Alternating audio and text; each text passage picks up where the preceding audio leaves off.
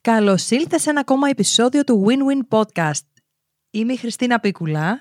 Είμαι ο Ντίνος Κεχαγιάς. Και σήμερα σου έχουμε μία ακόμα εκπληκτική καλεσμένη. Η οποία λοιπόν είναι η Μάρια Λαουτάρη. Καλώς όρισες, Μάρια. Καλώς σας βρήκα. Και να σας πω ότι ξεκινώντας το podcast είχε σηκώσει τα χέρια, άρχισε να πανηγυρίζει. Δεν το βλέπατε. Εσείς την ώρα που μιλούσε η Χριστίνα, νιώσατε την παύση που έκανε η Χριστίνα. Ε, αυτό ήταν γιατί σήκωσε ξαφνικά η Μάρια τα χέρια.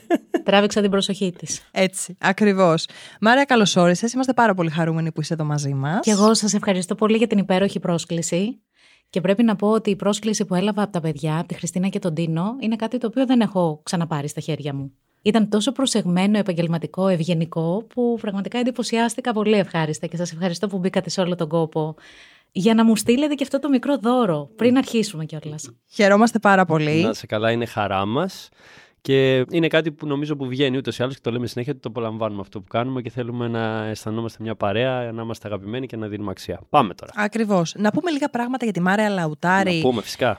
Σε περίπτωση που υπάρχει κάποιος εκεί πέρα και δεν γνωρίζει τη Μάρια, νομίζω θα είναι ελάχιστη. Μάλλον. Λοιπόν, η Μάρια Λαουτάρη είναι coach στρατηγικής παρέμβασης και επιστοποιημένη coach από τον Τόνι Ρόμπινς, παρακαλώ, και Κλόι Μαντάνε. Και δημόσια ομιλήτρια. Εδώ θέλω να τα εστιάσουμε μετά έτσι, να πούμε κάτι θα γι' πούμε, αυτό. Θα πούμε, Ωραία. οπωσδήποτε. Η Μάρια λοιπόν μέσα από το coaching ενισχύει πολυεπίπεδα και πολυδιάστατα τους ανθρώπους που συνεργάζονται μαζί της, αλλά είτε μέσω των προσωπικών συνεδριών, είτε μέσα από ομαδικά groups, είτε ακόμα μέσα από την κοινότητά της στα social media που δίνει καθημερινά πάρα πολύ υλικό.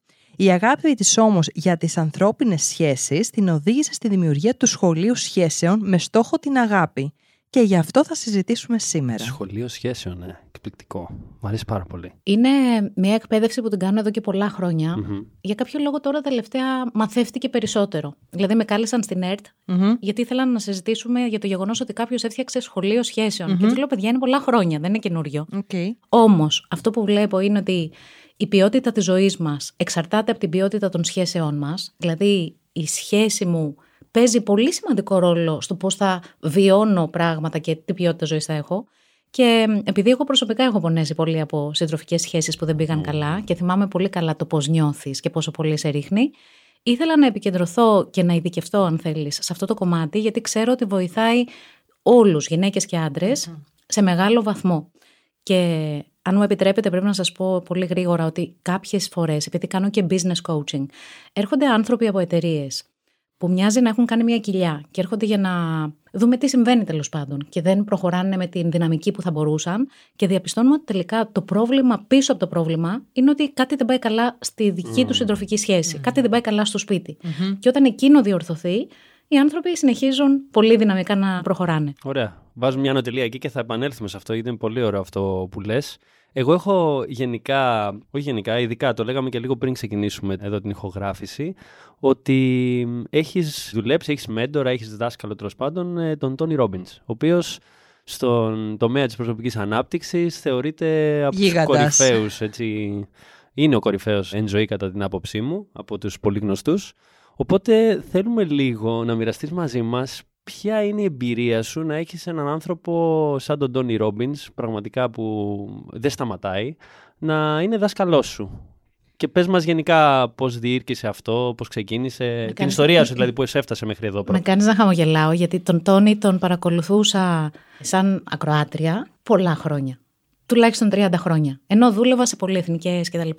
Και πάντα είχα στο μυαλό μου ότι είναι πάρα πολύ δύσκολο να τον συναντήσεις ή να παρακολουθήσεις κάτι δικό του. Πεποίθηση δική μου αυτό, ότι mm-hmm. κόστιζε πάρα πολλά χρήματα. Και ενώ πληρωνόμουν πολύ αδρά τότε, mm-hmm. δεν είναι ότι είχα πρόβλημα οικονομικό, ποτέ δεν μπήκα στη διαδικασία να καταλάβω πόσο κοστίζει για να πας να τον δεις. Απογοητεύτηκα πολύ όταν πολλά χρόνια αργότερα, που δεν θέλω όμως τώρα να πω όλη την ιστορία, απλά πρέπει να σας πω ότι σε μια καμπή της ζωής μου, σε ένα σημείο το οποίο δυσκολεύτηκα πολύ σε θέμα υγείας. Αποφάσισα να κάνω μια στροφή στην καριέρα μου, θεωρώντας ότι αυτό που έκανα μέχρι εκείνη τη στιγμή είχε λήξει, είχε ολοκληρωθεί. Δεν μπορούσα να δω μέλλον σε αυτό. Οπότε άρχισα να ψάχνω τι άλλο μπορώ να κάνω. Και κάποια στιγμή μετά από μεγάλη αναζήτηση, εμφανίστηκε μπροστά μου πρώτη φορά ότι ο Τόνι Ρόμπιν και η Κλόε Μαντάνε, η οποία είναι μία από τις κορυφαίες ψυχοθεραπεύτριες παγκοσμίως, ξεκινούν τώρα την δική τους πιστοποίηση, το δικό τους πανεπιστήμιο, ας πούμε, για coaches μέσω της μεθόδου στρατηγικής παρέμβασης. Κάτι το οποίο είναι αυτό που χρησιμοποιεί ο ίδιος ο Τόνι και αλλάζει τις ζωές μέσα σε μία ώρα.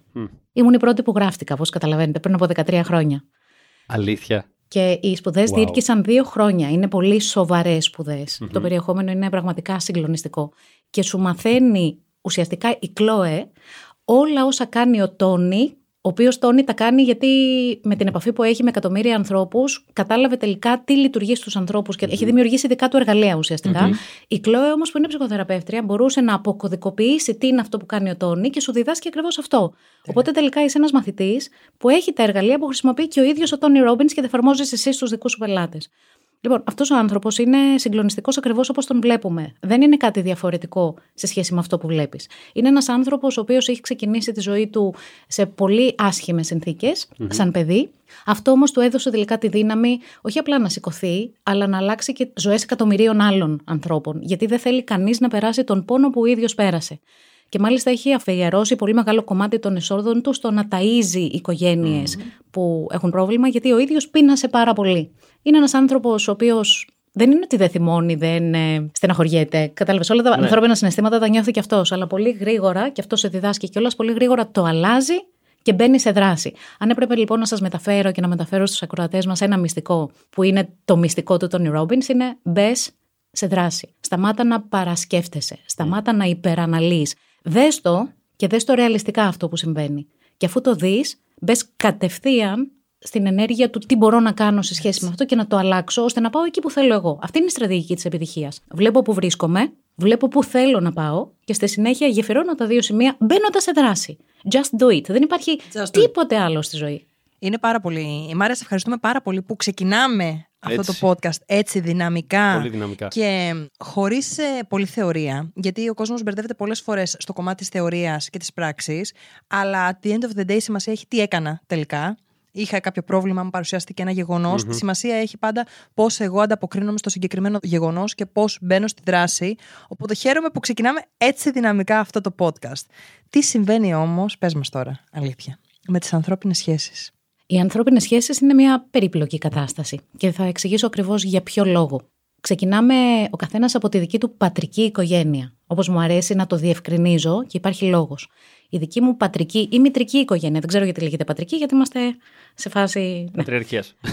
ναι, Δεν είμαστε. Θα μπορούσε να είναι και μητρική οικογένεια. Τέλος πάντων, όμως καταλαβαίνετε. Είναι η οικογένεια στην οποία γεννήθηκα και μεγαλωσα Είναι το πρώτο σχολείο σχέσεων. Το μικρό παιδί το οποίο απορροφά σα φουγκάρει το τι συμβαίνει μεταξύ της μαμάς και του μπαμπά και τι συμβαίνει μέσα σε μια οικογένεια. Καταγράφει λεπτό προς λεπτό τις αντιδράσεις σε μια περίπτωση δυσκολίας, τους τρόπους έκφρασης συναισθήματος τι γίνεται σε μια αντιπαράθεση, όταν υπάρχει κρίση μέσα στο σπίτι, πώς αντιδράει η μαμά και ο μπαμπάς; Όλα αυτά λοιπόν καταγράφονται και μπαίνουν στο υποσυνείδητο που είναι η μεγάλη αρχιοθέτηση όλων των αναμνήσεων και στην ενήλικη ζωή του επαναφέρει, ανακαλύπτει αυτές τις αναμνήσεις και ουσιαστικά ξαναπέζει το ίδιο έργο. Ή, γιατί έχουμε δύο περιπτώσεις, δύο επιλογές. Ή ξαναπέζεις ακριβώς το ίδιο έργο, ή κάνεις ακριβώς το αντίθετο σε σχέση με εκείνο που έβλεπες σαν μικρό παιδί, γιατί δεν σου άρεσε αυτό που έβλεπες. Mm. Όμως καταλαβαίνετε και τα δύο έχουν την ίδια ρίζα, είναι κοινή ρίζα. Mm-hmm. Το τι έκανε η μαμά και ο μπαμπάς. Οπότε είναι σχεδόν σίγουρο ότι προγραμματιζόμαστε να κάνουμε μία από τα ίδια από αυτά που έχουμε μάθει. Mm. Κοίτα τώρα. Ο ένας έρχεται από τη δική του πατρική οικογένεια, ο άλλος έρχεται από τη δική του πατρική οικογένεια. Αυτές οι δύο πατρικές οικογένειες όμως δεν είναι πανομοιότυπες. Δεν έχουν τους ίδιους τρόπους συμπεριφοράς ή αντίδρασης. Οπότε αυτοί οι δύο άνθρωποι καλούνται να δημιουργήσουν μία δική τους σχέση, στην οποία όμως διέπονται από διαφορετικές πεπιθήσεις, διαφορετικούς τρόπους αντίδρασης και εστιάζουν σε διαφορετικά πράγματα ως προς το τι είναι σημαντικό και τι λιγότερο σημαντικό στη ζωή. Μεγάλο μπλέξιμο για να τα καταφέρεις. Και στην αρχή υπάρχει ο έρωτας, υπάρχει ο ενθουσιασμός. Θες πάρα πολύ να είσαι με τον άλλον.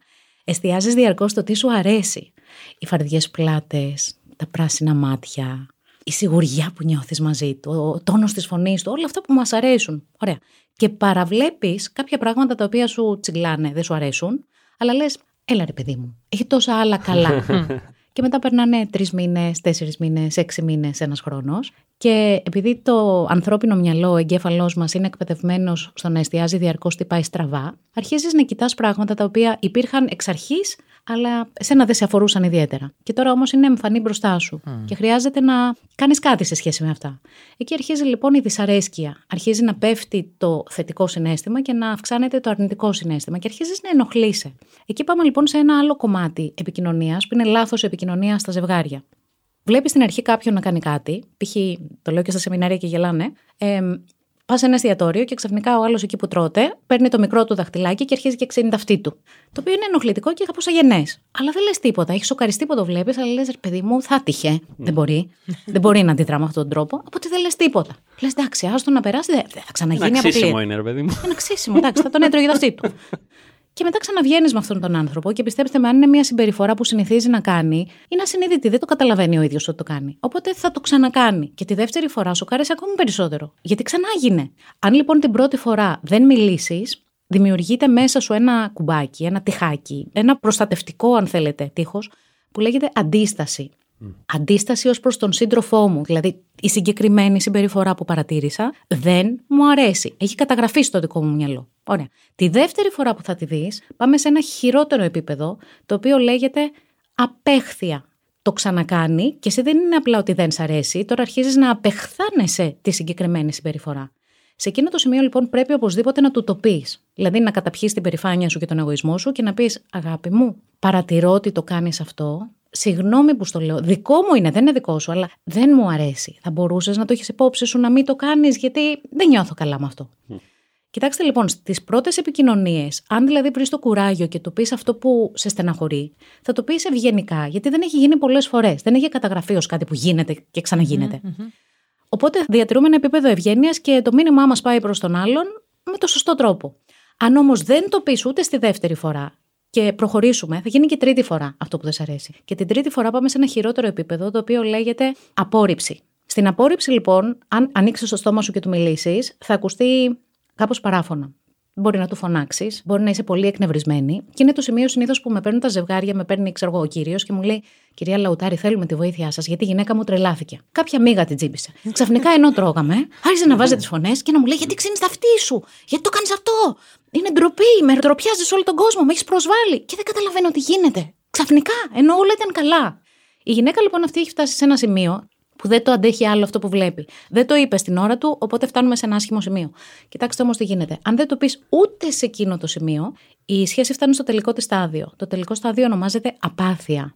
Ακριβώς επειδή πονάς και πληγώνεσαι κάθε φορά που βλέπεις μια συμπεριφορά που δεν σου αρέσει, δεν θες πια να πονάς. Οπότε είναι σαν να βάζεις την καρδιά σου στον καταψύκτη για να παγώσεις εκείνο το σημείο το οποίο πονάει. Αν όμως βάλεις ένα κομμάτι φιλέτο στο καταψύκτη, δεν μπορεί να καταψύξεις ένα κομματάκι του φιλέτου επειδή αυτό πονάει. Θα καταψυχθεί ολόκληρο το φιλέτο. Οπότε σκέψου ότι ολόκληρη η καρδιά σου θα παγώσει. Όταν παγώσει ολόκληρη η καρδιά σου, δεν έχεις κανένα συνέστημα. Όχι μόνο αυτό που σε πονάει, δεν έχεις ούτε τα θετικά συναισθήματα. Και αυτό ονομάζεται απάθεια.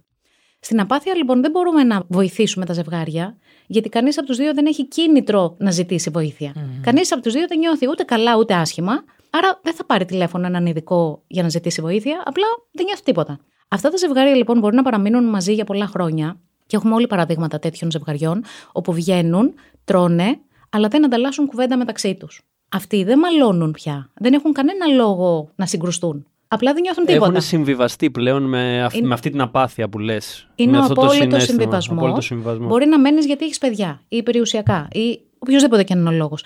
Αλλά δεν υπάρχει συνέστημα ούτε καν Ή σύγκρουση. αποβόλεμα κιόλας. Για μένα αυτή η κατάσταση που περιγράφεις, Μάρια, νομίζω ότι είναι ό,τι χειρότερο Είναι μπορεί να ό,τι υπάρξει χειρότερο. σε έναν άνθρωπο έτσι. Όχι σε ζευγάρι, αλλά σε έναν άνθρωπο. Για σκέψου τώρα να ζεις συναισθηματικά απαθή, δηλαδή να μην νιώθεις τίποτα. Το θεωρώ τραγικό. Ούτε τη χαρά, γιατί αυτό μας λέει ότι δεν βιώνει ούτε τα ευχάριστα συναισθήματα, ούτε και τα δυσάρεστα. Και λες, εντάξει, τα δυσάρεστα, οκ, ας μην τα βιώσω. Αλλά σου κόβει και από τη χαρά σου. Ναι. Ναι, δεν γίνεται. Άρα λοιπόν λες ότι υπάρχουν, ε, έτσι όπως το καταλαβαίνω, είναι τέσσερα Επίπεδα. στα- τέσσερα επίπεδα, τέσσερα στάδια που κλιμακώνεται ουσιαστικά ένα συναίσθημα Ναι, ναι. επί της ουσίας. Και είναι 4α αυτά που είπες. Είναι μια καθοδική σπείρα. Ναι. Είναι είπες, αντίσταση, αντίσταση, απέχθεια, απόρριψη, απάθεια. απάθεια. 4α. Τα Πάρα πολύ 4α. όμορφο. Εξαιρετικό. Οπότε, αν πρέπει να δώσουμε ένα μήνυμα στους Ναι. ακροατές, είναι μιλήστε απευθείας. Όταν βγαίνεις με έναν άνθρωπο και βλέπεις κάτι το οποίο δεν σου αρέσει, μην νιώθεις ντροπή να το πεις. Δηλαδή, πες το γιατί θα το πεις ευγενικά, αλλά πες το, εξέφρασέ το. Άσε τον άλλον να ξέρει τι σου αρέσει και τι δεν σου αρέσει, δώσε του το δικαίωμα δηλαδή να γνωρίζει. Γιατί αν δεν του το πεις, δεν μπορεί γι' αυτό να μυρίσεις τα νύχια του και να ξέρει τι σου αρέσει εσένα, Σωστό. γιατί έχει μεγαλώσει σε διαφορετική οικογένεια και μπορεί γι' αυτό να είναι κάτι πολύ φυσιολογικό αυτό που κάνει. Άρα, επί της ουσίας, χρειάζεται εμείς να είμαστε αυθεντικοί και να εκφράσουμε αυτό που το συνέστημα που νιώθουμε και ας είναι ενδεχομένως μη ευχάριστο και για μας και για τον άλλον που μπορεί να το εισπράξει έτσι, αλλά χρειάζεται αντίστοιχα, καταλαβαίνω κιόλας να μπούμε κι εμείς σε μια θέση να μπορούμε να αποδεχτούμε κάτι τέτοιο από τον άλλον αν συμβεί, έτσι δεν είναι; Λοιπόν, το μυστικό εδώ είναι πολύ απλό. Είναι η ευγένεια. Mm. Ξέρεις, θέλω να σας πω, το ξέρετε προφανώς, η επικοινωνία, παιδιά μου, δεν είναι οι λέξεις που λες. Mm-hmm. Φαντάζομαι γνωρίζετε ότι στην επικοινωνία οι λέξεις παίζουν ρόλο κατά 7%. Δηλαδή δεν έχει καθόλου σημασία τι λες. Mm. Αυτό που έχει πολύ μεγάλη σημασία είναι ο τρόπος που το λες. Μπορείς να πεις οτιδήποτε, αν βρεις το σωστό τρόπο να το πεις. Γι' αυτό λέω και ξαναλέω και το τονίζω για να το καταλάβουμε καλά. Με ευγένεια το λες. Πάνω σου το παίρνεις. Δική σου είναι η ευθύνη. Δικό μου είναι. Δεν φταίει εσύ. Εμένα με ενοχλεί. Συγγνώμη που στο λέω, αλλά έπρεπε να σου το πω γιατί θέλω να το ξέρεις, θέλω να το μοιραστώ. Κατάλαβες. Όταν το πεις λοιπόν με αυτόν τον τρόπο, ο άλλος εύκολα τα ακούει. Θεωρεί ότι εσύ είσαι ο παλαβός. Εντάξει, αλλά αυτός είσαι. ναι. Οπότε εκεί είσαι και ειλικρινής, οπότε από την αρχή υπάρχει και ειλικρίνεια στη σχέση που είναι σημαντικό. Και του παίρνεις επί της ουσίας το φταίξιμο, γιατί στις σχέσεις πολλές φορές συμβαίνει να ρίξουμε κάπου το φταίξιμο. Οπότε κάνουμε μια ανάληψη ευθύνης ότι αυτό που λες, Μαρέα, πολύ όμορφα, δικό μου είναι. Δεν ευθύνεσαι εσύ για αυτό το κομμάτι, δεν φταίει εσύ. Εγώ το ερμηνεύω κατά αυτόν τον τρόπο. Οπότε κι άλλος είναι πιο δεκτικός, δεν είμαστε σε φάση επιθετική. Να του δείξεις το δάχτυλο. Να του δείξεις, ότι, να του εσύ κλείνεις το αυτί σου ξέρω εγώ. αυτό που Και σίγουρα δεν τον χαρακτηρίζεις εκείνη τη στιγμή. Ναι. Του βάζεις και μια ταμπέλα από πάνω. Άρα, επί της ουσίας, λοιπόν, τι χρειάζεται κατά την άποψή σου. Είναι δύο πράγματα για μένα που είναι πολύ σημαντικά. Τι να μάθουμε και τι να ξεμάθουμε. Οπότε μπορείς να μας πεις λιγάκι πάνω στο κομμάτι των σχέσεων τι είναι αυτό που κατά την άποψη χρειάζεται να μάθουμε Άκου. και τι είναι αυτό που χρειάζεται λίγο να το Όταν εγώ για πίσω. πολλά χρόνια ήμουν σε σχέσεις και δεν πήγαιναν καλά τα πράγματα Τώρα εκ των υστέρων σας λέω ότι εγώ έφταιγα. Τότε θεωρούσα ότι ο άλλος φταίει. Σε κάθε περίπτωση. Έμπαινα σε μία σχέση, δεν έλυγε καλά. Φταίει. Έμπαινα στην επόμενη σχέση, δεν έλυγε καλά. Φταίει. Πάντα οι άλλοι έφταιγαν. Είναι λίγο περίεργο έτσι, γιατί ο μόνος κοινός παρονομαστής της σχέσης ήμουν εγώ ίδια. Mm-hmm. Εγώ κουβάλαγα τον ίδιο μου τον εαυτό στη σχέση και η σχέση κατέληγε σε κάτι όχι καλό. Άρα είναι προφανές, αν θέλεις να αναλάβεις τις ευθύνες σου, να καταλάβεις ότι κάτι κάνω εγώ λάθος. Έλα όμως που δεν υπάρχουν σχολεία σχέσεων. Άρα, πώς θα μάθεις τι δουλεύει και τι δεν δουλεύει. Το κάνεις μέσω της εμπειρίας. Αυτό σημαίνει, όπως και στη δική μου περίπτωση, σου παίρνει πολλά χρόνια για να καταλήξεις να μάθεις, αν είσαι αρκετά τυχερός έτσι και το καταφέρεις, να φτιάξεις μια όμορφη σχέση. Ή να διαβάσεις πάρα πολλά βιβλία. Θέλει χρήματα και θέλει και χρόνια. Ή να πας σε πάρα πολλά δεν ξέρω, σεμινάρια, διαλέξεις κτλ. Κάτι πρέπει να κάνεις, όλο αυτό παίρνει πάρα πάρα πολύ καιρό. Αυτός ήταν ο λόγος που πήγα και έφτιαξα ένα σχολείο σχέσεων που διαρκεί 8 εβδομάδες, δηλαδή δύο μήνες, και μέσα σε δύο μήνες δεν υπάρχει καμία περίπτωση να μην ξέρεις πώς να στήσεις και να διατηρήσεις μια σχέση καλή. Σε όποιο επίπεδο και αν βρισκεσαι Είσαι μόνος σου και θες σχέση, θα μάθεις. Είσαι σε σχέση που είναι καλά και θέλεις να τη δεις να εξελίσσεται καλά, θα μάθεις. Είσαι σε σχέση που τα πράγματα έχουν γίνει βαρετά, μονότονα, με στη ρουτίνα, θα μάθεις. Είσαι πρώτου διαζυγίου, θα μάθεις. Πιάνει δηλαδή όλα τα επίπεδα. Και το σημαντικό για μένα, γιατί σου λέω έχει να κάνει με μένα την ίδια, είναι ότι το δίνω σύντομα. Δεν είναι θέμα χρόνια και χρόνια για να καταλάβεις πώς γινεται Άρα σώζουμε πολλές καταστάσεις, γιατί ξέρεις, όταν έχεις πρόβλημα με τη σχέση και άλλη είναι έτοιμη να πάρει το δικηγόρο, δεν έχεις πολύ χρόνο για να αντιδράσεις και να καταλάβεις. Θες γρήγορα να καταλάβεις ναι. και να κάνεις μια αντίδραση. Θεωρώ λοιπόν ότι αυτό κανονικά, όχι μόνο το δικό μου πρόγραμμα, όλα τα προγράμματα που αφορούν σε τέτοιου τύπου εκπαιδεύσεις, θα έπρεπε από τα σχολεία να το έχουμε. Θα έπρεπε στην εφηβεία να μαθαίνουμε τα παιδιά μας πώς να δομήσω μια καλή συντροφική σχέση. Γιατί βγαίνουν έξω στην αγορά και είναι το πρώτο πράγμα που τα νοιάζει. Δεν ξέρω αν το έχετε καταλάβει. Όλοι ναι, νοιάζονται για τις συντροφικές σχέσεις. Ακριβώς. Είτε αυτοί που λένε ότι θέλουν, είτε αυτοί που θέλουν να τις αποφύγουν είναι γιατί έχουν πονέσει και αποφεύγουν. Δεν είναι γιατί είναι ανθρώπινο και φυσιολογικο Είναι μάλλον αντιανθρώπινο να λες: Εγώ μόνος μου θέλω να είμαι. Δεν είναι Ο πόνος ή ο φόβος σε κάνει να λες κάτι Σωστά. τέτοιο. Σωστά. Από την εμπειρία σου και όλη αυτή τη διάδραση, Μάρια, που έχεις με τους ανθρώπους όλα αυτά τα χρόνια, ποιο πιστεύεις ότι είναι το κυρίαρχο εμπόδιο, η μεγαλύτερη δυσκολία που καλούνται να αντιμετωπίσουν στο κομμάτι των σχέσεων; Δεν θα έλεγα ότι είναι ένα. Δηλαδή είναι μοναδικοί και ξεχωριστοί όλοι οι άνθρωποι, οπότε έχει να κάνει με το background από πού έρχονται, άρα τι θα αντιμετωπίσουν μπροστά. Γενικά πρέπει να σας πω όμως ότι οι άνθρωποι δεν επικοινωνούν, κλείνονται πάρα πολύ εύκολα και ζούμε δυστυχώς σε μια εποχή που είναι η εποχή της γρήγορης ικανοποίησης. Έχουμε αρκετή υπερπροσφορά και λόγω των social media, δηλαδή είναι εύκολο να ψάξεις, να βρεις, να δεις κτλ. Και, και λες, δεν μου κάνει αυτός, δεν μου κάνει αυτή, πάμε στον επόμενο, πάμε στον επόμενο. Δεν κάθεσαι να χτίσεις πάνω σε μια σχέση. Δεν έχουν υπομονή οι άνθρωποι. Δεν είναι έτοιμοι να κάνουν καθόλου υποχωρήσεις για καλό σκοπό. Εγώ δεν πρεσβεύω στο να μπει σε μια σχέση για να κάνεις υποχωρήσεις για να τη διατηρησει Αλλά σε κάποια πράγματα, επειδή είμαστε δύο και είμαστε ξεχωριστοί και διαφορετικοί, δεν μπορεί συνέχεια να γίνεται το δικό σου. Κάποια στιγμή πρέπει να χαμηλώσεις τον εγωισμό και να επιτρέψεις στον άλλον να υπάρχει. Γενικά, αν μου επιτρέπετε να πω, μία σχέση και εγωισμός δεν χωράνε μαζί. Ο εγωισμός πρέπει να διατηρηθεί σε πολύ χαμηλό επίπεδο για να καταφέρεις να δημιουργήσεις μία σχέση. Αυτό είναι κάτι το οποίο μαθαίνεται αν κατανοήσει ο άλλος για ποιο λόγο χρειάζεται να το κάνει. Αν απλά του πεις και θα υποχωρήσει και δεν θα έχεις εγωισμό, μπορεί να γίνει χαλή να τον πατήσει ο άλλος. Αυτό πάλι δεν δουλεύει. Είναι μια λεπτή ισορροπία που πρέπει να την κατανοήσεις βαθιά για να μπορέσεις να το υλοποιήσεις σωστά. Υπάρχει κάποιο παράδειγμα, ανώνυμα να μας πεις τέλος πάντων, που βίωσες εσύ με μια πολύ έτσι, έντονη σύγκρουση και τα λοιπά και πώς διαχειρίστηκε και πώς τελικά λύθηκε μέσα από τη στρατηγική που διδάσκεις; Έχεις κάτι στο νου; Σε σχέσεις, Ναι, σε σε, σχέσεις. δική μου σχέση ή σε άλλο; Ε, Είτε δική σου είτε σε ανθρώπους που είχαν έρθει σε σένα να βοηθηθούν. Τη ας θυμάμαι πούμε. μία προς μία, αλλά γιατί είναι κάτι το οποίο δεν μου αρέσει καθόλου όταν το παρατηρώ. Είναι πολύ λυπηρό να το Ναι, βλέπεις. ναι. Δηλαδή θέλω να τους πω, ρε παιδιά, αν σας βιντεοσκοπούσα αυτή τη στιγμή και βλέπατε τους εαυτούς σας, Μμμ. δεν θα σας άρεσε αυτό που βλέπετε. Δεν λύνονται έτσι τα προβλήματα. Όμως πρέπει να σου πω ότι όταν έχεις φτάσει σε ένα επίπεδο θυμού και έκρηξης, δεν μπορείς να συγκρατηθείς εύκολα εκείνη τη στιγμή. Οπότε ναι, είχα ζευγάρια στο γραφείο μου που έρχονταν και ήταν σαν να τους πάταγες ένα κουμπί εκείνη την ώρα το play και να τους έλεγες τώρα ξεκινήστε να βρίζεστε. Δεν έχει κανένα νόημα. Αν συμβεί αυτό μπροστά σου, πρέπει να διακόψεις τη συνοδρία, να τους αφήσεις να πάνε σπίτι τους να ηρεμήσουν και να έρθουν την επόμενη φορά έτσι. Δεν έχει κανένα νόημα την ώρα που ο άλλος βρίσκεται σε αυτή τη συναισθηματική κατάσταση να του μιλήσεις, γιατί απλά δεν θα σε ακούσει ποτέ. Μμμ. Το θέμα είναι, αυτό που κάνω σαν τεχνική είναι, τους βλέπω ξεχωριστά κάποιες γιατί αν τον κατανοήσω τον άλλον και τον βοηθήσω να κατανοήσει και αυτός και να αρχίσει να κάνει κάποια βήματα, προετοιμάζεται για το μαζί, για να μπορούμε να δουλέψουμε μαζί. Οπότε στις πρώτες συνεδρίε, μία-δύο συνεδρίε, είναι ο καθένας ξεχωριστά και για να μου πούν όλοι την αλήθεια τους, γιατί ξέρεις, όταν είσαι δίπλα στο σύντροφό σου, πολλές φορές λες άλλα πράγματα, γιατί ξέρεις ότι σε ακούει. Οπότε δεν λες ολόκληρη την αλήθεια. Οπότε με αυτόν τον τρόπο τους βοηθάς για να φτάσουν σε ένα καλύτερο σημείο συναισθηματικής κατάστασης για να μπορέσουν και να ακούσουν και να ακολουθήσουν κάποιες οδηγίες. Τώρα, στη δική μου περίπτωση, στο σημερινό μου γάμο, που είμαι 13 χρόνια παντρεμένη, συγκρούσεις δεν είχαμε. Η αλήθεια είναι. Τώρα δεν πια έχω μάθει είχατε, το δεν μάθημά μου. είχατε συγκρούσεις στο γάμο σου; Όχι, όχι, καθόλου. Είχα πάρα πολλές συγκρούσεις στις προηγούμενες σχέσεις. Κάτσε, γιατί θέλω λίγο να το συνδέσω αυτό χρονικά. Εσύ είπες ότι ξεκίνησες πριν 13 χρόνια το Ναι. κομμάτι της εκπαίδευσής σου. Ναι, ναι, αλλά παρακολουθούσα 30 χρόνια. Ναι, και παντρεύτηκες πότε; Πριν από 13 χρόνια. Οκ, άρα ουσιαστικά εφάρμοσες από, Δεν ήταν day, τυχαίο. από day one στη σχέση σου. Καταρχήν τον αυτά άντρα που μου τον έμαθες. συνάντησα μέσα σε αυτούς τους χώρους, πρέπει να σου πω. Σε χώρους εκπαίδευσης Πες προσωπικής Πες μας ανάπτυξης. λιγάκι για, για αυτή Μίλησέ τη μας γι' story. αυτό. Ο Στέφανος είναι ένας άνθρωπος εξαιρετικός. Είναι πραγματικά ο ιδανικός για εμένα σύντροφος και δεν θέλω να μπερδεύουμε. Όταν λες ο ιδανικός για σένα σύντροφος, φαντάζονται κατευθείαν μία εικόνα, γιατί ο εγκέφαλος σκέφτεται με εικόνες. Ενώ σαν προσωπικότητα, σαν χαρακτήρας, εμείς ταιριάζουμε πάρα πολύ.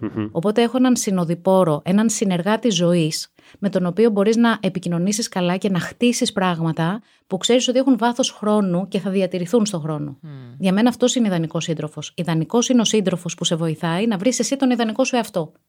Σωστά. Θέλω να το αλλάξω τελείως γιατί σου λέω τα παιδιά σκέφτονται με εικόνες και ψάχνουν να βρουν έναν ψήλο, το, σαν τον Brad Pitt, δεν ξέρω. Ψάχνουν μια εικόνα όμως, Έτσι, κάτι που έχουν δει και τους αρέσει. Και ερωτεύονται τέτοιους ανθρώπους. Ή αντίστοιχα τα αγόρια ψάχνουν το δικό τους πρότυπο εμφανισιακά. Και τους λέω, θέλετε μία σχέση αγάπης έρωτα. Δηλαδή να κάνουμε καλό σεξ, να σ' αρέσει, να μ' αρέσει, να ενθουσιάζομαι, να πάμε μαζί διακοπές, ή θέλετε μια σχέση ζωής. Είναι άλλο η σχέση έρωτα και άλλο η σχέση ζωής.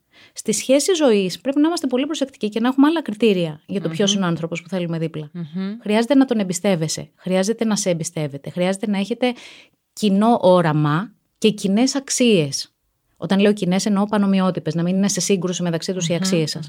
Όταν έρχονται λοιπόν τα παιδιά στο σχολείο σχέσεων, ένα από τα πρώτα πράγματα που μαθαίνουμε είναι να αναγνωρίσουν ποιες είναι οι δικές τους βασικές αξίες και όταν βγαίνουν στα πρώτα ραντεβού, να πάνε την κουβέντα εκεί για να καταλάβεις τις αξίες του άλλου ανθρώπου. Οι αξίες είναι κάτι που ή θα σας κρατήσει μαζί ή θα σας αποξενώσει σε πολύ σύντομο χρονικό διάστημα, γιατί η αξία σημαίνει τι αξιολογώ εγώ ως το πιο σημαντικό στη ζωή μου. Άρα, κοιτάω προς αυτή την κατεύθυνση όλη την ώρα να δω αν υπάρχει ή δεν υπάρχει. Αν λοιπόν η δική μου αξία, Αντίνο μου, είναι ελευθερία. Και εκφράζω αυτή την αξία της ελευθερίας με το να μην θέλω, να μην μου ασκείς ποτέ κριτική, να μην κανονίζεις για μένα εκ των προτέρων χωρίς να με έχεις ρωτήσει, να μην με κλείνεις κάπου ή να έχω υποχρεώσεις και δεσμεύσεις. Και αυτό σημαίνει ελευθερία. Και η αξία η άλλη είναι οικογένεια, όπου σημαίνει ότι ζω για να κάνω οικογενειακά γεύματα, να μαζευόμαστε όλοι μαζί την Κυριακή και να τρώμε όλοι παρέα, να επιλύουμε τα προβλήματά μας όλοι μαζί σαν οικογενεια Γενικά είμαι της δέσμευσης του μαζί. Και εσύ έχεις ελευθερία και εγώ έχω οικογένεια. Όσο και να αγαπιόμαστε και να είμαστε ερωτευμένοι, είναι θέμα χρόνου να υπάρχει σύγκρουση. Και επειδή οι αξίες δεν αλλάζουν, δεν μπορείς να τους βοηθήσεις αυτούς τους ανθρώπους δεν μπορεί να τον κάνεις τον άλλο να θέλει και να αξιολογεί άλλα πράγματα πιο σημαντικά. Άρα χρειάζεται να μάθω τελικά τι είναι σημαντικό για μένα, προτού μπω στη διαδικασία να αναζητήσω μια σχέση η οποία θα διαρκέσει. Όπως σε... επίσης, όταν σε ναι. καλέσεις στο πατρικό του σπίτι, να πας πολύ γρήγορα. Μην αρχίσεις τις ντροπές τύπου. Όχι, είναι νωρίς ακόμα. Όχι, να πας. Αν σε καλέσει, πήγαινε και παρατήρησε. Oh, Πώς συμπεριφέρονται οι άνθρωποι εκεί μέσα. Mm. Ναι, γιατί, γιατί, είναι πάρα πολύ χρήσιμες οι πληροφορίες που θα πάρεις. Γιατί αυτό που θα δεις εκεί, το πιθανότερο είναι θα το ζήσεις εσύ αύριο μεθαύριο. Mm-hmm. Δεν είναι σημαντικό να ξέρεις. Mm-hmm. Γενικά, στα πρώτα ραντεβού είναι καλό να συλλέγεις πληροφορίες και να μην βιάζεσαι να δεσμευτεί και να ενθουσιαστείς και να πεις Κοίτα με ποιον είμαι, κοίτα με ποια είμαι. Mm. Τα έχουμε. Ε, δεν τα έχετε. Περίμενε. Είσαι στην αναζήτηση αυτή τη στιγμή. το τι παιδό λοιπόν είναι πηγαίνετε τα πρώτα ραντεβού στο σπίτι των μελλοντικών πεθερικών. Έτσι. Έτσι, ναι, πραγματικά, γιατί βλέπεις μια εικόνα, μια κατάσταση που μπορεί αργά ή γρήγορα να τη νιώσεις και εσύ, να τη βιώσεις και εσύ. Είναι αυτό που είπε και η Μάρια πριν, ότι βλέπεις από πού προέρχεται ο άνθρωπος. Οπότε ναι. μπορείς κατά κάποιο τρόπο ναι. να, να, να, να βγάλεις κάποια συμπεράσματα για το ναι, τι, ναι, μπορεί, ναι. Να, τι μπορεί να υπάρχει γιατί μετά μου έρχονται στο γραφείο και μου λένε το πρόβλημα είναι, ξέρω εγώ, η πεθερά μου, ο πεθερός μου. Ανακατεύεται πάρα πολύ. Ε, ναι, αν την είχες γνωρίσει από πριν και έβλεπες με το τζουτζούκο της πόσο αυτό, θα το καταλάβαινες εξ αρχής ότι είναι μια παρεμβατική μητέρα. Δηλαδή, τι περιμένεις, ότι είναι τώρα παρεμβατική και όταν θα παντρευτείς εσύ δεν θα είναι παρεμβατική; Θα είναι το ίδιο παρεμβατική. Άρα ξέρεις τι έχεις να αντιμετωπίσεις και επιλέγεις πριν φτάσεις στην απόλυτη δέσμευση και δημιουργήσεις οικογένεια ή κάνεις παιδάκια. Αν είναι σωστός σύντροφος, συνεργάτη ζωής. Εγώ αυτό λέω. Γιατί ξέρετε, ο έρωτας μπορεί να διατηρηθεί, αλλά δεν θα είναι όπως τα πρώτα ραντεβού, μια ολόκληρη ζωή. Και υπάρχει λόγος γιατί η φύση η ίδια θέλει να κατευνάσει αυτά τα συναισθήματα για να μπορέσεις να αναθρέψεις τα παιδιά σου. Δεν μπορεί να σε έχει συνέχεια στα κόκκινα και στα κάγκελα για όλη σου τη ζωή, γιατί θα ξεχάσεις το παιδί ότι πεινάει, έτσι μέσα στον ερωτά σου. Οπότε αρχίζει και κατεβαίνει αυτό το επίπεδο. Δεν σημαίνει ότι εξαλείφεται και δεν νιώθεις ερωτευμένος. Σημαίνει ότι δεν είναι τόσο για να μπορέσεις να κάνεις και άλλα πράγματα και να χτίσεις άλλα πράγματα στη ζωή σου. Όταν λοιπόν αυτό θα πέσει, θα αρχίσεις να βλέπεις πράγματα τα οποία δεν σου αρέσουν. Καλύτερα να τα ξέρεις εξ αρχής και να τα έχεις επιλέξει. Εγώ, να ξέρετε, πάρα πολλές φορές θυμίζω στον εαυτό μου, για μένα μιλάω τώρα για τη σχέση μου, αυτό το είχε ο άνθρωπος εξ αρχής. Έτσι τον παντρεύτηκες. Τι πας να τον αλλάξεις τώρα; Δηλαδή, κατάλαβες, γιατί το δικό μου μυαλό μερικές φορές όταν ενοχλείται από κάτι, πας να τον αλλάξεις. Μα τι πας να τον αλλάξεις, αφού αυτό διάλεξες. Αυτό ήταν. Δεν είναι ότι άλλαξε Εσύ άλλαξες οπτική. Οπότε εκεί ξαναγυρίζω πίσω και υπενθυμίζω στον εαυτό μου, όχι. Αφού το επέλεξες, έτσι είναι. Ε, δεν άλλαξες οπτική. Απλά παρέβλεψες αυτό που είδες στην αρχή. Ακριβώς. Δεν εστίαζε τότε. Σωστά, σωστά. Άρα λοιπόν ξεχώρισες το θέμα σχέσεις αγάπης, σεξ και σχέσεις Το κομμάτι έρωτας, το κομμάτι πάθος, λοιπόν, μετά από 10 χρόνια, 15 χρόνια, 20 χρόνια, δεν υπάρχει στις σχέσεις; Φυσικά υπάρχει. Φυσικά. Λέω ότι δεν είσαι στα κόκκινα. Αλλά okay. προφανώς υπάρχει. Δεν είσαι στα ντουζένια των πρώτων έξι μηνών ενός χρόνου, ξέρω εγώ πόσο είναι. Ναι, που... παιδί μου, αυτό που δεν μπορείς να αναπνεύσεις αν δεν βλέπεις τον δεν άλλον. Δεν σε νοιάζει να, να φας για τρεις μέρες. το είπαμε μαζί. Ακριβώς. Δεν είσαι σε αυτό. Okay. Αλλά προφανώς τον επιθυμείς, τον θέλεις, είσαι ερωτευμένος. Υπάρχει βέβαια ένα κόλπο για να παραμείνεις ερωτευμένος. Αυτό το κόλπο θέλουμε, Μάρια. Ναι, το, το κόλπο είναι ότι πρέπει να έχεις ενέργεια. Mm-hmm. Τι σημαίνει Ο έρωτας θέλει ενέργεια. Πρακτικά τι σημαίνει αυτό; Δίνω μου. Θέλει να ανεβάσεις το πύχη πιο ψηλά, να είσαι έτοιμος να προσφέρεις πάρα πολλά, ο ίδιος να φέρνεις πολλά πράγματα στη σχέση, να παραμείνεις πολύ ενδιαφέρον σαν άνθρωπος, mm-hmm. όπως ήσουν στην αρχή. Θυμάστε στα πρώτα ραντεβού πώς είμαστε, ε; η καλύτερη εμφάνιση, η καλύτερη συμπεριφορά, πάρα πολύ ενδιαφέροντα πράγματα έχουμε να πούμε, γιατί κάνουμε ενδιαφέροντα πράγματα και θέλουμε να τα φέρουμε. Ενθουσιασμός. Στο... Ενθουσιασμός. Αυτό είναι ενέργεια. Όταν λοιπόν είσαι μέσα στη βαρεμάρα και μέσα στην πίχλα, με μία παντόφλα και άπλητο μαλλί, και γυρνάς με τη ρόμπα. Δηλαδή, τι πιστεύεις ότι ο άλλος θα σε δει και θα σε ερωτευτεί; Δεν είναι ότι θα σε χωρίσει για αυτό το πράγμα, αλλά πρέπει να έχεις την ενέργεια, να φροντίζεις τον εαυτό σου και την ψυχή σου και το πνεύμα σου. Δεν λέω μόνο το εξωτερικό, παιδιά, mm-hmm. μην παρεξηγηθώ.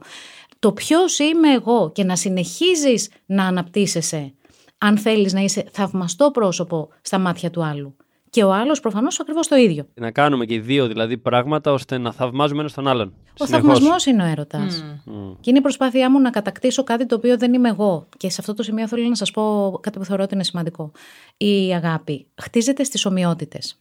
Στο τι κοινά έχω με τον αλλον Στο πόσα θέλουμε και είναι ίδια. Το πάθος και ο έρωτας χτίζεται στις διαφορές. Τι όμορφο. Αλήθεια είναι αυτό.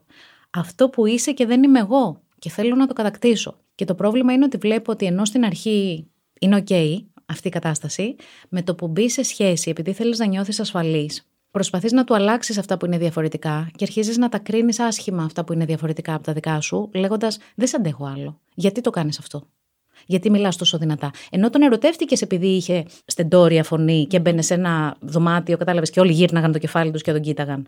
Μετά από δύο-τρία χρόνια του λες: Σταμάτε να μιλάς τόσο δυνατά. Μου έχεις πάρει τα αυτιά, δεν αντέχω. Mm-hmm. Δηλαδή, πας να αλλάξεις τη διαφορετικότητα και να την κάνεις ομοιότητα για να νιώθεις περισσότερο ασφαλής. Αυτό λοιπόν δεν δουλεύει. Όταν αρχίσεις να κάνεις αυτή τη διαδικασία, σταματάς τον έρωτα. Σταματάς το πάθος. Πρέπει να επιτρέψεις τον άλλο να είναι αυτό που είναι και να σου επιτρέψει και αυτός εσένα να είσαι αυτό που είσαι και να σέβεσαι τη διαφορετικότητά του, χωρίς να προσπαθείς να βάλεις το δαχτυλό σου και να την κάνεις διαφορετική, και να σας ενώνουν τα όμοια πράγματα. Κάτι άλλο που θέλω να σας πω, πολύ σημαντικό. Πρέπει να μάθουμε να εστιάζουμε σε αυτό που μας αρέσει και να σταματήσουμε να αποεστιάζουμε από αυτό. Αν στη σχέση κάνεις αυτό που έκανες στην αρχή της σχέσης, θα έχεις τη σχέση που είχες στην αρχή. Στην αρχή λοιπόν εστίαζες στο τι σου αρέσει. Τρία χρόνια μετά εστιάζεις στο τι δεν σου αρέσει. Τι πιστεύεις ότι θα νιώσεις; Το ίδιο; Όχι, βέβαια. Το καταλαβαίνεις ότι είναι στον έλεγχό σου που εστιάζεις; Ναι. Εσύ το ορίζεις. Άρα εστίασε στο τι πάει καλά. Πώς να σου πω και σε μήνυμα να γράφω σε πελάτες μου, όταν τους δίνω αυτή την ερώτηση και το ξαναθυμούνται αυτό που σας λέω τώρα, κατευθείαν αλλάζει το συνέστημα. Mm. Έρχονται για να μου γκρινιάξουν για το τι κάνει. Και λέω, πες μου τι κάνει καλά. Πες μου τις αρέσεις σε εκείνον. Πες μου με ποιον τρόπο σε αγαπάει που σε κάνει να λιώνει η καρδιά σου. Πες μου τι είναι το τελευταίο καλό πράγμα που έκανε για σένα. Τι δώρο σου έκανε και το εκτίμησες και σε συγκίνησε. Δες πόσο σε προστατεύει. Κοίτα πόσες θυσίες έχει κάνει στη ζωή του για να είσαι εσύ καλά. Πού υποχώρησε για σένα. Όλο αυτό είναι. Παίζω με τον εστιασμό τους, γιατί ξέρω ότι με το που αλλάζεις εστιασμό, κατευθείαν αλλάζει το συνέστημα. Mm-hmm. Και ξαφνικά τον βλέπεις με άλλα μάτια πάλι. Με τα μάτια της αγάπης. Mm.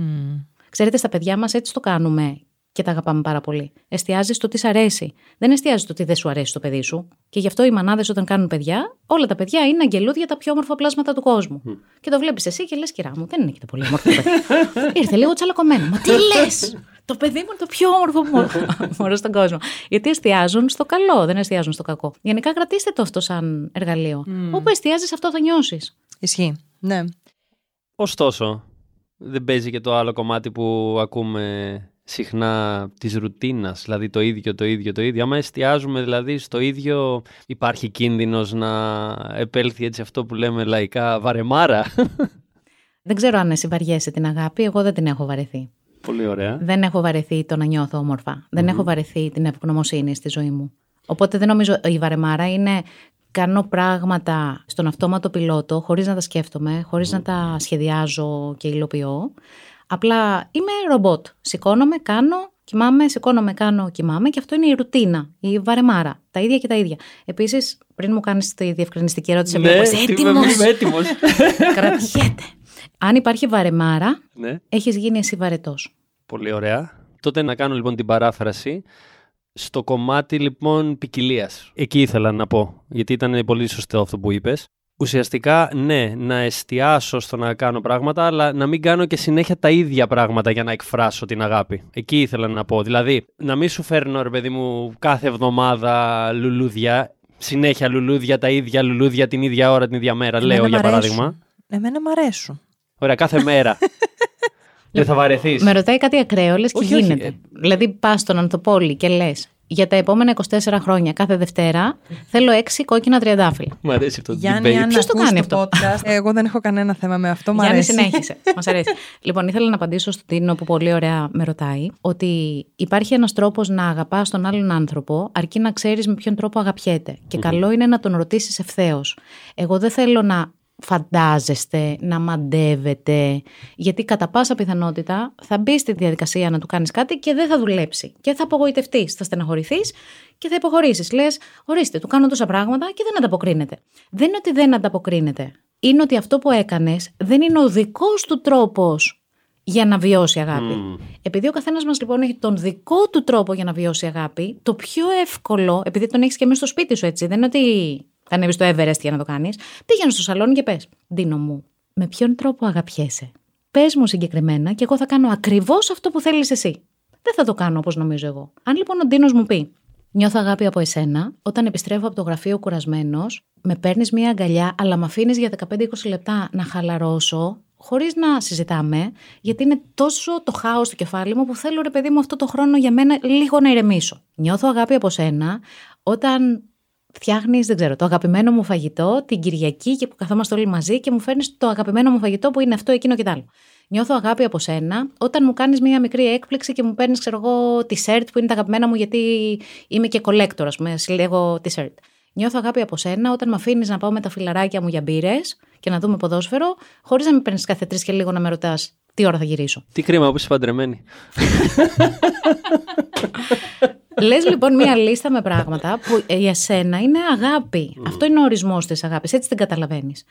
Και στη συνέχεια ρωτάς την αγαπημένη σου. Εσύ, αγάπη μου, τι χρειάζεσαι Αντίστοιχα. συγκεκριμένα να κάνω για να νιώθεις αγάπη από εμένα; Και σου λέει η κοπέλα: Νιώθω αγάπη από σένα όταν με βλέπεις λυπημένη και έρχεσαι και με ρωτάς και με ξαναρωτάς και επιμένεις. Πες μου, καλό μου, τι έχεις; Και σου λέω: Τίποτα. Και μου λες: Έλα, βρε κουτό, δεν ξέρω εγώ εσένα. Αφού το βλέπω στα ματάκια σου. Κάτι έχεις. Έλα, πες μου. Εγώ δεν είμαι ο άνθρωπός σου. Έλα, πες μου. Έλα, πες μου. Γιατί οι γυναίκες θέλουν αυτή την παρακίνηση, να ξέρετε, για να νιώσουν ασφαλείς ότι στα αλήθεια σε νοιάζει. Γι' αυτό δεν σου λένε, γι' αυτό μάλλον στην αρχή σου λένε τίποτα. Γιατί τεστάρουνε αλήθεια νοιάζεσαι.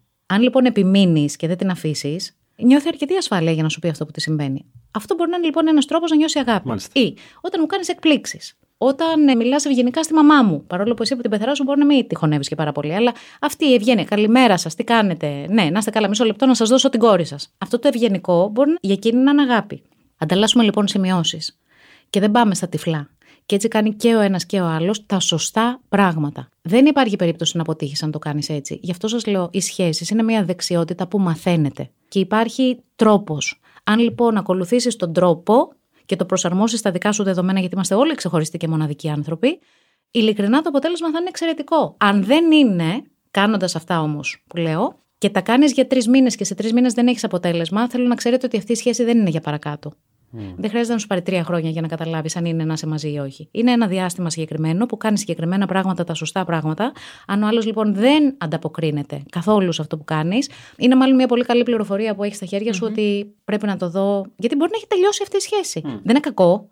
Δεν είμαστε για πάντα μαζί αναγκαστικά και αυτό είναι επιτυχία, ενώ το άλλο είναι αποτυχία. Έτσι. Είναι πολύ σημαντικό να το αναφέρουμε αυτό, γιατί μιλάμε για ιδανικές σχέσεις, για όμορφες σχέσεις και βγάζουμε τελείως το κομμάτι πολλές φορές τη λήξη της σχέσης, η οποία μπορεί να είναι η καλύτερη δυνατή απόφαση και για τους δύο τη δεδομένη στιγμή, έτσι. Τον απελευθερώνεις τον Ναι. άλλον γιατί τον αγαπάς. Δεν τον κρατάς εγκλωβισμένο για να μην αποτύχεις εσύ και να μην μπει η θιά στο χωριό, ας πούμε, ότι χώρισες.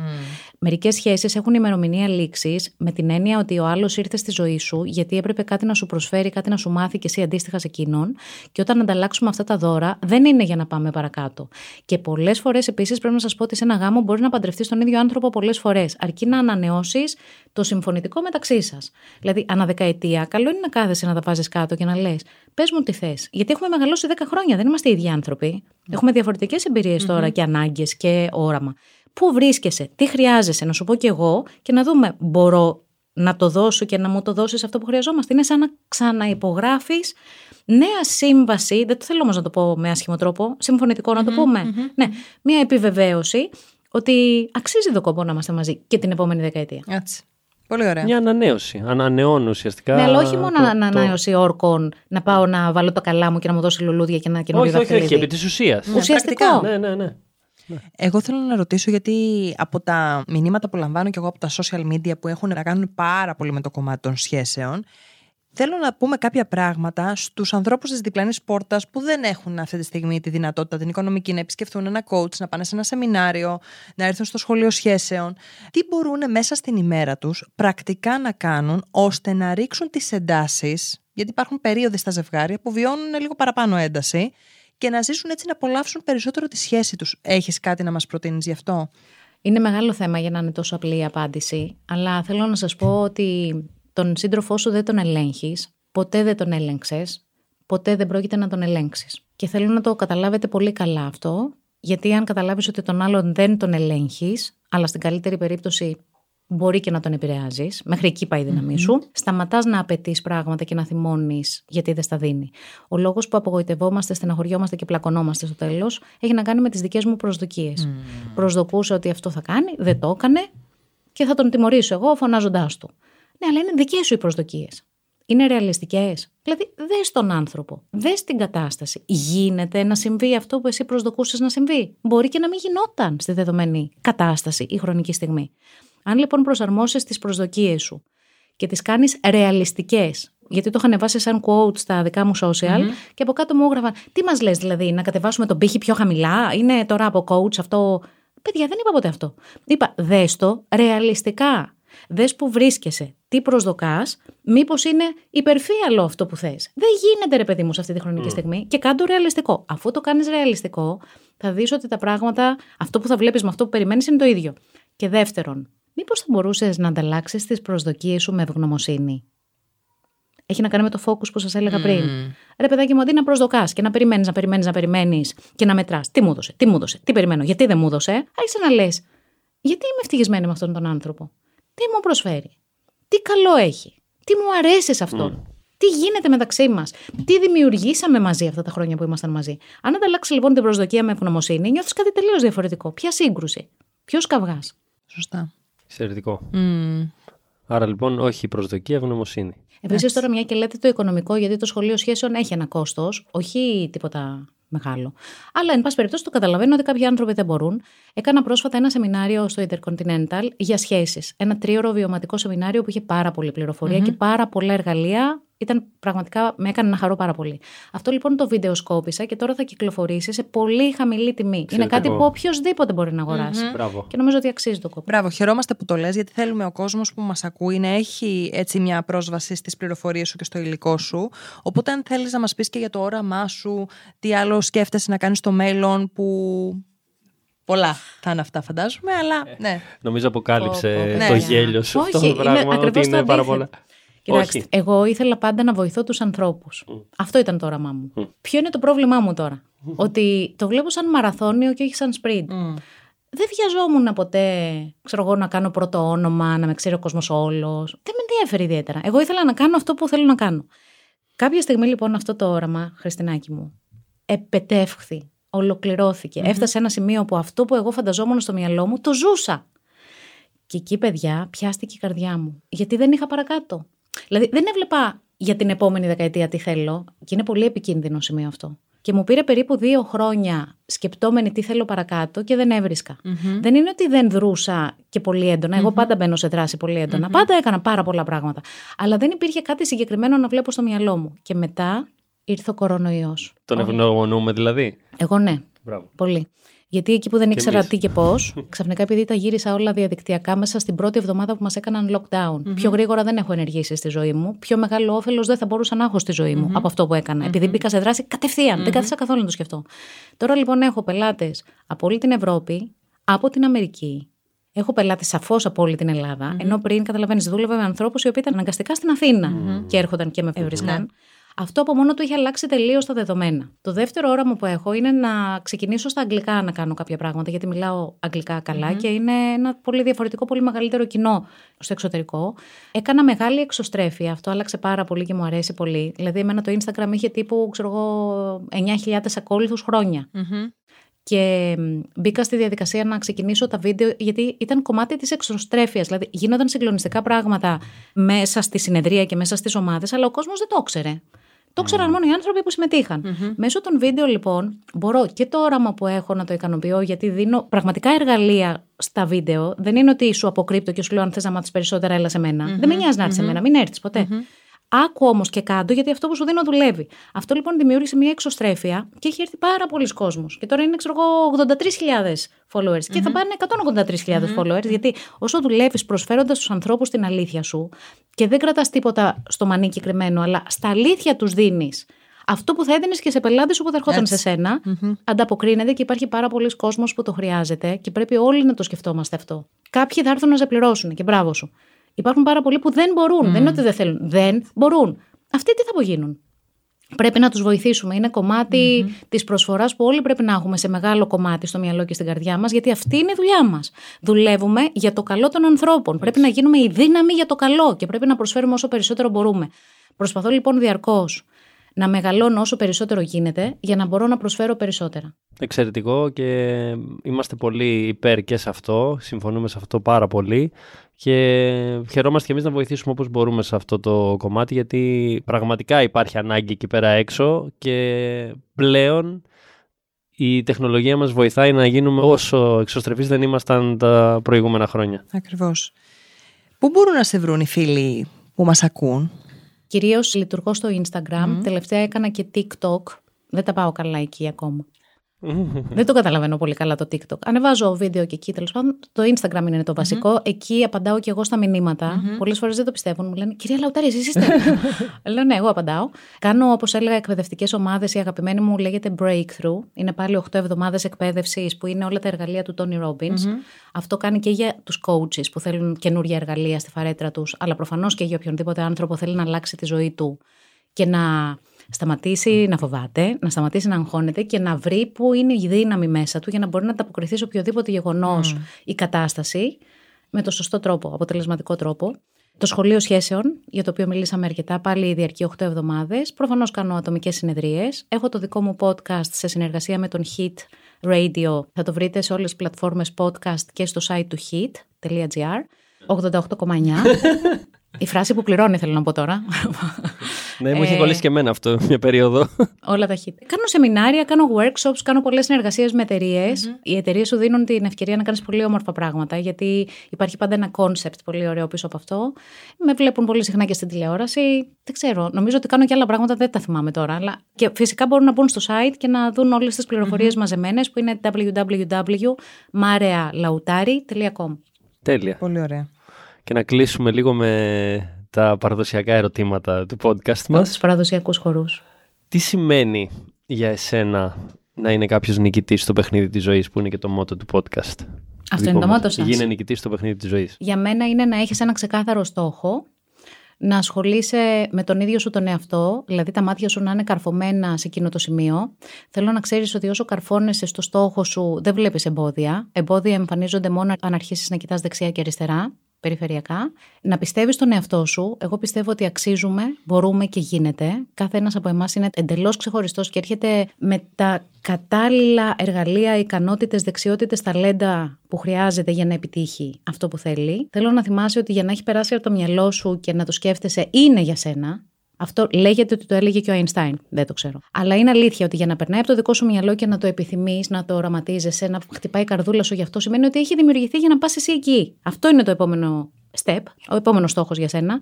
Και να μην μασάς. Ξέρεις, έχουμε τόσες πολλές ιστορίες ανθρώπων, τους οποίους όλοι θαυμάζουμε και αναφερόμαστε σε αυτούς, που έχουν φάει τα μούτρα τους ένα εκατομμύριο φορές. Και κάθε φορά που έπεφταν, τίναζαν τα γόνατά τους και ξανά έβρισκαν τη δύναμη να συνεχίσουν προς την ίδια κατεύθυνση, που νομίζω ότι αυτό είναι το μυστικό της επιτυχίας στη ζωή. Θα πέσεις και θα ξαναπέσεις. Όλοι μας έχουμε πέσει. Όλοι έχουμε φάει χαστούκια. Δεν υπάρχει κανείς που δεν έχει περάσει από αυτή τη διαδικασία και κάποια στιγμή με την επιμονή σου και την προσαρμοστικότητά σου, γιατί αυτό είναι πολύ σημαντικό επίσης, αν δεις ότι αυτό που κάνεις δεν δουλεύει με τον τρόπο που το κάνεις, προσαρμόσου ρε παιδί μου. Κάνε ένα βήμα λίγο πιο δεξιά, λίγο πιο αριστερά, θα φτάσεις τελικά εκεί. Δεν υπάρχει ένας δρόμος μόνο. Νομίζω ότι αυτό σε κάνει νικητή και θέλω στο τέλος της ζωής, πριν κλείσει τα μάτια σου, Όπως λέει ο Τόνι, όταν θα είσαι σε εκείνο το rocking chair, δηλαδή στην κουνιστή καρέκλα σου, κατάλαβες, στα 195 σου και θα θυμάσαι τι έχεις κάνει στη ζωή σου, να θυμάσαι όλα τα πράγματα τα οποία ήθελες και τα προσπάθησες, παρά εκείνα που ήθελες και ούτε καν μπήκε στη διαδικασία.